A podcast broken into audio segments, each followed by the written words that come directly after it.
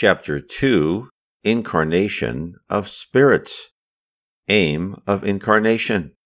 Question 132 What is the aim of the incarnation of spirits? The answer It is a necessity imposed on them by God as the means of attaining perfection. For some of them it is an expiation, for others a mission. In order to attain perfection, it is necessary for them to undergo all the vicissitudes of corporeal existence. It is the experience acquired by expiation that constitutes its usefulness. Incarnation also has another aim, vis a vis that of fitting the Spirit to perform his share of the work of creation, for which purpose he is made to assume a corporeal apparatus in harmony with the material state of each world into which he is sent and by means of which he is enabled to accomplish the special work in connection with that world which has been appointed to him by the divine ordering. He is thus made to contribute his quota towards the general will while achieving his own advancement. Kardec adds, the action of corporeal beings is necessary to the carrying out of the work of the universe. But God, in His wisdom, has willed that this action should furnish them with the means of progress and of advancement towards Himself. And thus, through an admirable law of His providence, all things are linked together, and solidarity is established between all the realms of nature. Question 133 Is incarnation necessary for the spirits who, from the beginning, have followed the right road? And the answer all are created simple and ignorant. They gain instruction in the struggles and tribulations of corporeal life. God, being just, could not make some of them happy without trouble and without exertion, and consequently without merit. Follow up question But is it so? What do spirits gain by having followed the right road, since they are not thereby exempted from the pains of corporeal life? The answer they arrive more quickly at the goal, and besides, the sufferings of life are often a consequence of the imperfection of the spirit. Therefore, the fewer his imperfections, the less will be his sufferings. He who is neither envious, jealous, avarice, nor ambitious will not have to undergo the torments which are a consequence of those defects. The Soul. Question 134 What is the soul? The answer an incarnate spirit. Follow up question What was the soul before its union with a body? The answer a spirit. Second follow up question Souls and spirits are then the very same thing? The answer yes. Souls are only spirits. Before uniting itself with a body, the soul is one of the intelligent beings who people the invisible world and who temporarily assume a fleshy body in order to effect their purification and enlightenment. Question 135. Is there in man anything else than a soul and a body? And the answer, there is a link which unites the soul and the body. Follow up question, what is the nature of that link? The answer, it is semi material that is to say, of a nature intermediate between soul and body, as it must necessarily be, in order that they may be enabled to communicate with each other. It is by means of this link that the spirit acts upon matter, and that matter acts reciprocally upon the spirit. Kardec adds, Man is thus formed of three essential elements or parts. First, the body or material being, analogous to the animals, and animated by the same vital principle. Second, the soul, or incarnated spirit, of which the body is the habitation. Third, the intermediary principle, or perispirit, a semi material substance which constitutes the innermost envelope of the spirit and unites the soul and the body. The triplicity is analogous to that of the fruit, which consists of the germ, the perisperm, and the rind or shell. Question 136. Is the soul independent of the vital principle? And the answer the body is only the envelope of the soul, as we have repeatedly told you. Follow up question Can a body exist without a soul?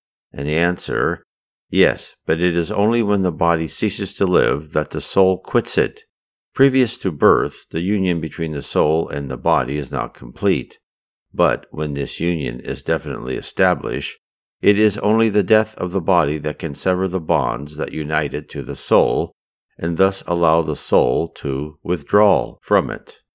Organic life might vitalize a body without a soul, but the soul cannot inhabit a body deprived of organic life. Follow up question What would our body be if it had no soul? The answer A mass of flesh without intelligence. Anything you choose to call it, excepting a man. Question 137. Can the same spirit incarnate itself in two different bodies at the same time?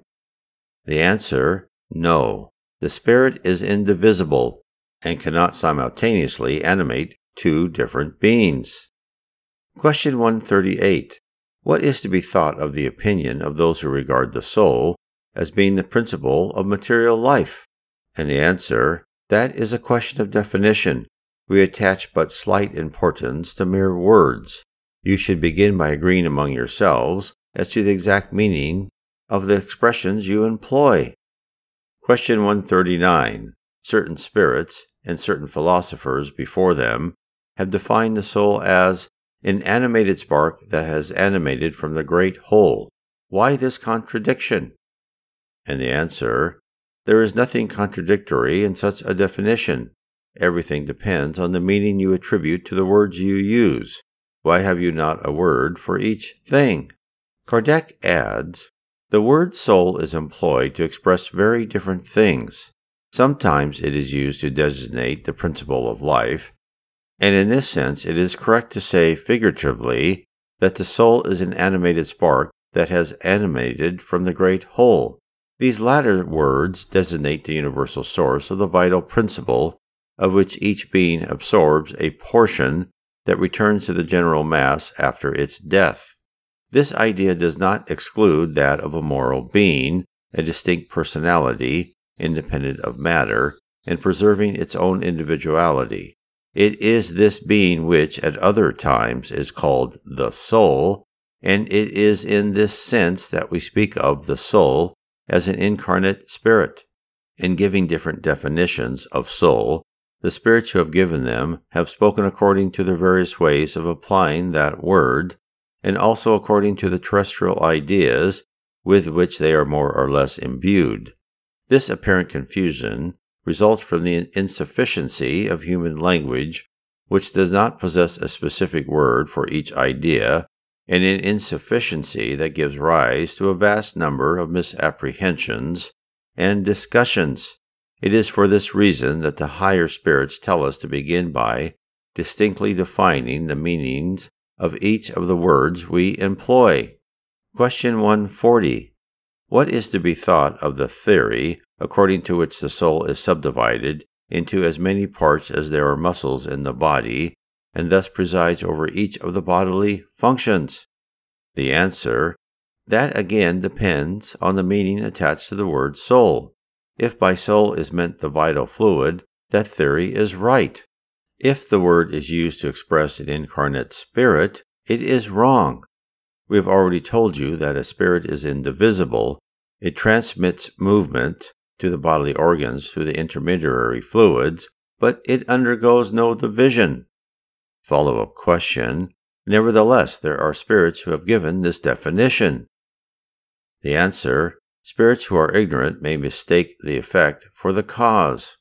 Kardec adds, the soul acts through the intermediary of the body organs, and those organs are animated by the vital fluid, which is distributed among them, and are more abundantly in those which constitute the centers or foci of movement for each organism.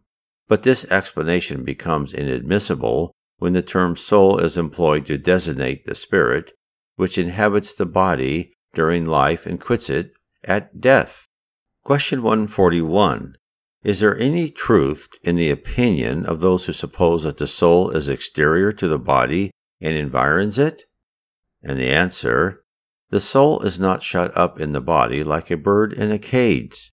It radiates in all directions and manifests itself outside the body as a light radiates from a glass globe or as a sound is propagated from a sonorous center. In this sense, the soul may be said to be exterior to the body, but it is not therefore to be considered as enveloping the body.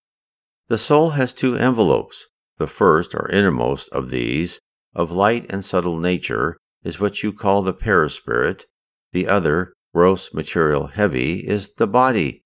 The soul is the center of both these envelopes, like the germ in the stone of the fruit, as we have already said.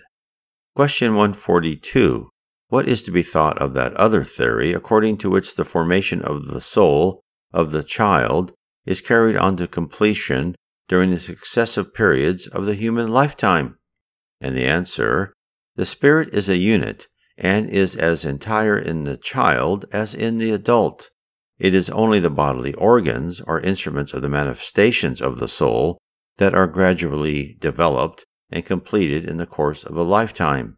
Here again, you mistake the effect for the cause. Question 143. Why do not all spirits define the soul in the same way? And the answer is all spirits are not equally enlightened in regard to these matters. Some spirits are still so little advanced intellectually as to be incapable of understanding abstract ideas. They are like children in your world. Other spirits are full of false learning and make a vain parade of words in order to impose their authority upon those who listen to them. They also resemble too many in your world. And besides, even spirits who are really enlightened may express themselves in terms which appear to be different, but which at bottom mean the same thing, especially in regards to matters which your language is incapable of expressing dearly and which can only be spoken of to you by means of figures and comparison that you mistake for literal statements of fact. Question 144. What is to be understood by the soul of the world? And the answer the universal principle and intelligence from which individualities are produced. But very often, they who make use of these terms do not know what they mean by them. The word soul is so elastic that everyone interprets it according to his own imaginings.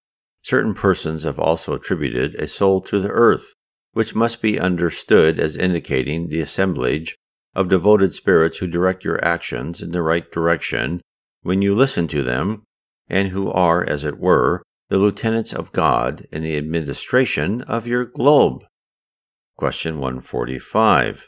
How is it that so many philosophers, both ancient and modern, have so long been discussing psychological questions without having arrived at the truth? And the answer those men were precursors of the eternal truths of the true Spiritist doctrine, for which they have prepared the way. They were men and therefore subject to error, because they often mistook their own ideas for the true light. But their very errors have served the cause of truth by bringing into relief both sides of the argument. Moreover, among those errors are to be found many great truths which a comparative study of the various theories thus put forth would enable you to discover. Question 146. Has the soul a circumscribed and determinate seat in the body? And the answer, no, it may be said to reside more especially in the head, in the case of men of great genius, and all of who think much, and in the heart in the case of those who feel much and whose actions have always a humanitarian aim. Follow up question What is to be thought of the opinion of those who place the soul in the center of organic life?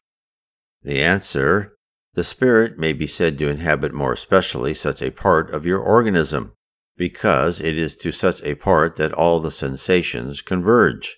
But those who place it in what they consider to be the center of vitality confound it with the vital fluid or principle. Nevertheless, it may be said that the soul is more especially present in the organs which serve for the manifestation of the intellectual and moral qualities. Materialism. Question 147.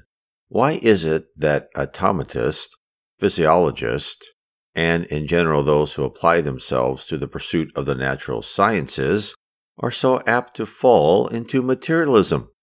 The answer the physiologist refers everything to the standard of his senses. Human pride imagines that it knows everything and refuses to admit that there can be anything which transcends the human understanding. Science itself inspires some minds with presumption. They think that nature can have nothing hidden from them. Question 148.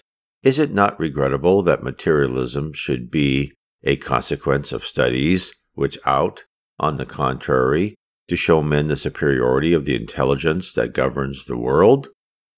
And the answer It is not true that materialism is a consequence of those studies. It is a result of the imperfection which leads men to draw a false conclusion from their studies. For men may make a bad use of the very best things. The idea of annihilation, moreover, troubles those who profess to hold it more than they will allow to be seen, and those who are the loudest in proclaiming their materialistic convictions are often more boastful than brave. The greater number of the so called materialists are only such because they have no rational ground of belief in a future life.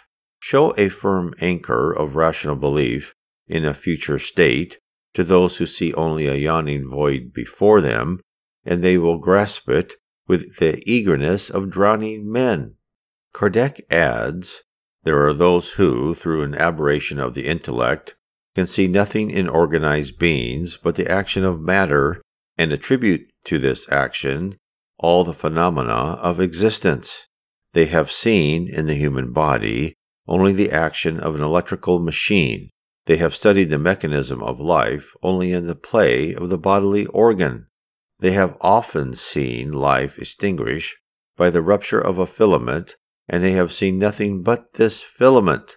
They have looked to see whether anything still remained, and as they have found nothing but matter that has become inert, as they have neither seen the soul escape from the body, nor been able to take hold of it, they have concluded that everything is reducible to the properties of matter, and that death is consequently the annihilation of all thought. A melancholy conclusion if such were really the case, for were it so, good and evil would be alike devoid of aim.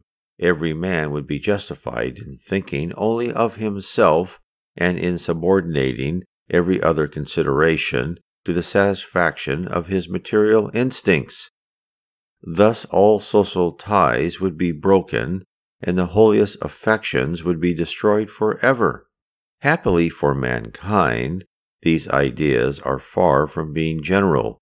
Their area may even be said to be a narrow one, limited to the scope of invidious opinions, for nowhere have they been erected into a system of doctrine. A state of society founded on such a basis would contain within itself the seeds of its own dissolution, and its members would tear each other to pieces like so many ferocious beasts of prey. Men have an intuitive belief that, for him, everything does not end with the life of his body. He has a horror of annihilation. No matter how obstinately men may have set themselves against the idea of a future life, there are very few who, on the approach of death, do not anxiously ask themselves what is going to become of them, for the thought of bidding an eternal adieu to life is appalling to the stoutest heart. Who indeed could look with indifference on the prospect of an absolute and eternal separation from all that he has loved? Who, without terror, could behold, yawning beneath him, the bottomless abyss of nothingness in which all his faculties and aspirations are to be swallowed up for ever. Who could calmly say to himself, After my death there will be nothing for me but the void of annihilation. All will be ended. A few days hence, all memory of me will have been blotted out from the remembrances of those who survived me, and the earth itself will retain no trace of my passage.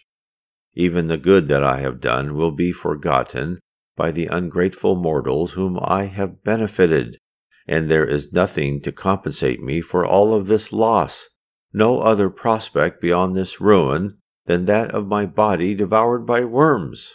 Is there not something horrible in such a picture? Something that sends an icy chill through the heart? Religion teaches us that such cannot be our destiny, and reason confirms the teachings of religion, but the vague, indefinite assurance of a future assistance, which is all that is given us either by religion or by reason, cannot satisfy our natural desire for some positive proof in a matter of such paramount importance for us and it is just the lack of such proof in regard to a future life that, in so many cases, engenders doubt as to its reality. Admitting that we have a soul, many very naturally ask, What is our soul? Has it a form, an appearance of any kind? Is it a limited being? Or is it something undefined and impersonal? Some say that it is a breath of God others that it is a spark. Others again declare it to be part of the great whole, the principle of life and intelligence. But what do we learn from these statements? What is the good of our possessing a soul if our soul is to be merged in immensity like a drop of water in the ocean? Is it not the loss of our individuality equivalent, so far as we are concerned, to annihilation? The soul is said to be immaterial, but that which is immaterial can have no defined proportions, and therefore can have no reality for us. Religion also teaches that we shall be happy or unhappy according to the good or evil we have done. But of what nature are the happiness or unhappiness thus promised us in another life? Is that happiness a state of beatitude in the bosom of God, in external contemplation with no other employment than that of singing the praises of the Creator? And the flames of hell, are they a reality or a figure of speech? The Church itself attributes to them a figurative meaning, but of what nature are the sufferings thus figuratively shadowed forth? And where is the scene of those sufferings? In short, what shall we be? What shall we do? What shall we see? and in that other world what is said to await us all. No one, it is averred, has ever come back to give us an account of that world. But this statement is erroneous, and the mission of Spiritism is precisely to enlighten us in regard to the future which awaits us, to enable us, within certain limits, to see and to touch it, not merely as a deduction of our reason, but through the evidence of facts.